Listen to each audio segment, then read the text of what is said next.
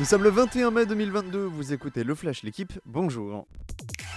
Romain Bardet avait un rêve, gagner le Giro, parader en rose dans les rues de Vérone, espoir envolé dès hier. Le Français malade a dû se résoudre à l'abandon lors de la 13e étape entre San Remo et Cuneo.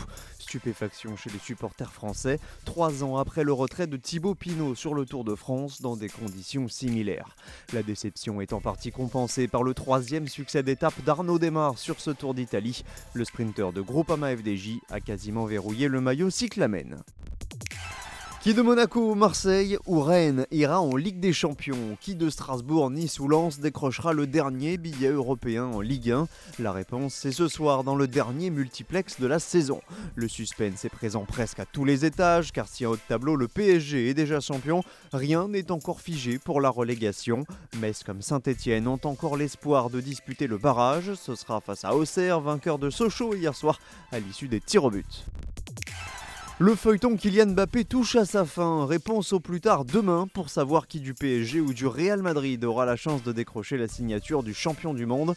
Les dernières rumeurs sont en faveur d'une prolongation à Paris, mais méfiance car la tendance du début de semaine donnait plutôt le joueur partant pour Madrid. Le dossier n'a eu de cesse d'évoluer ces dernières heures à l'approche du verdict. L'OL en route pour la passe de 8. Les Lyonnaises sont en lice pour un 8 sacre en Ligue des Champions féminine. La finale c'est ce soir à 19h à Turin face au FC Barcelone.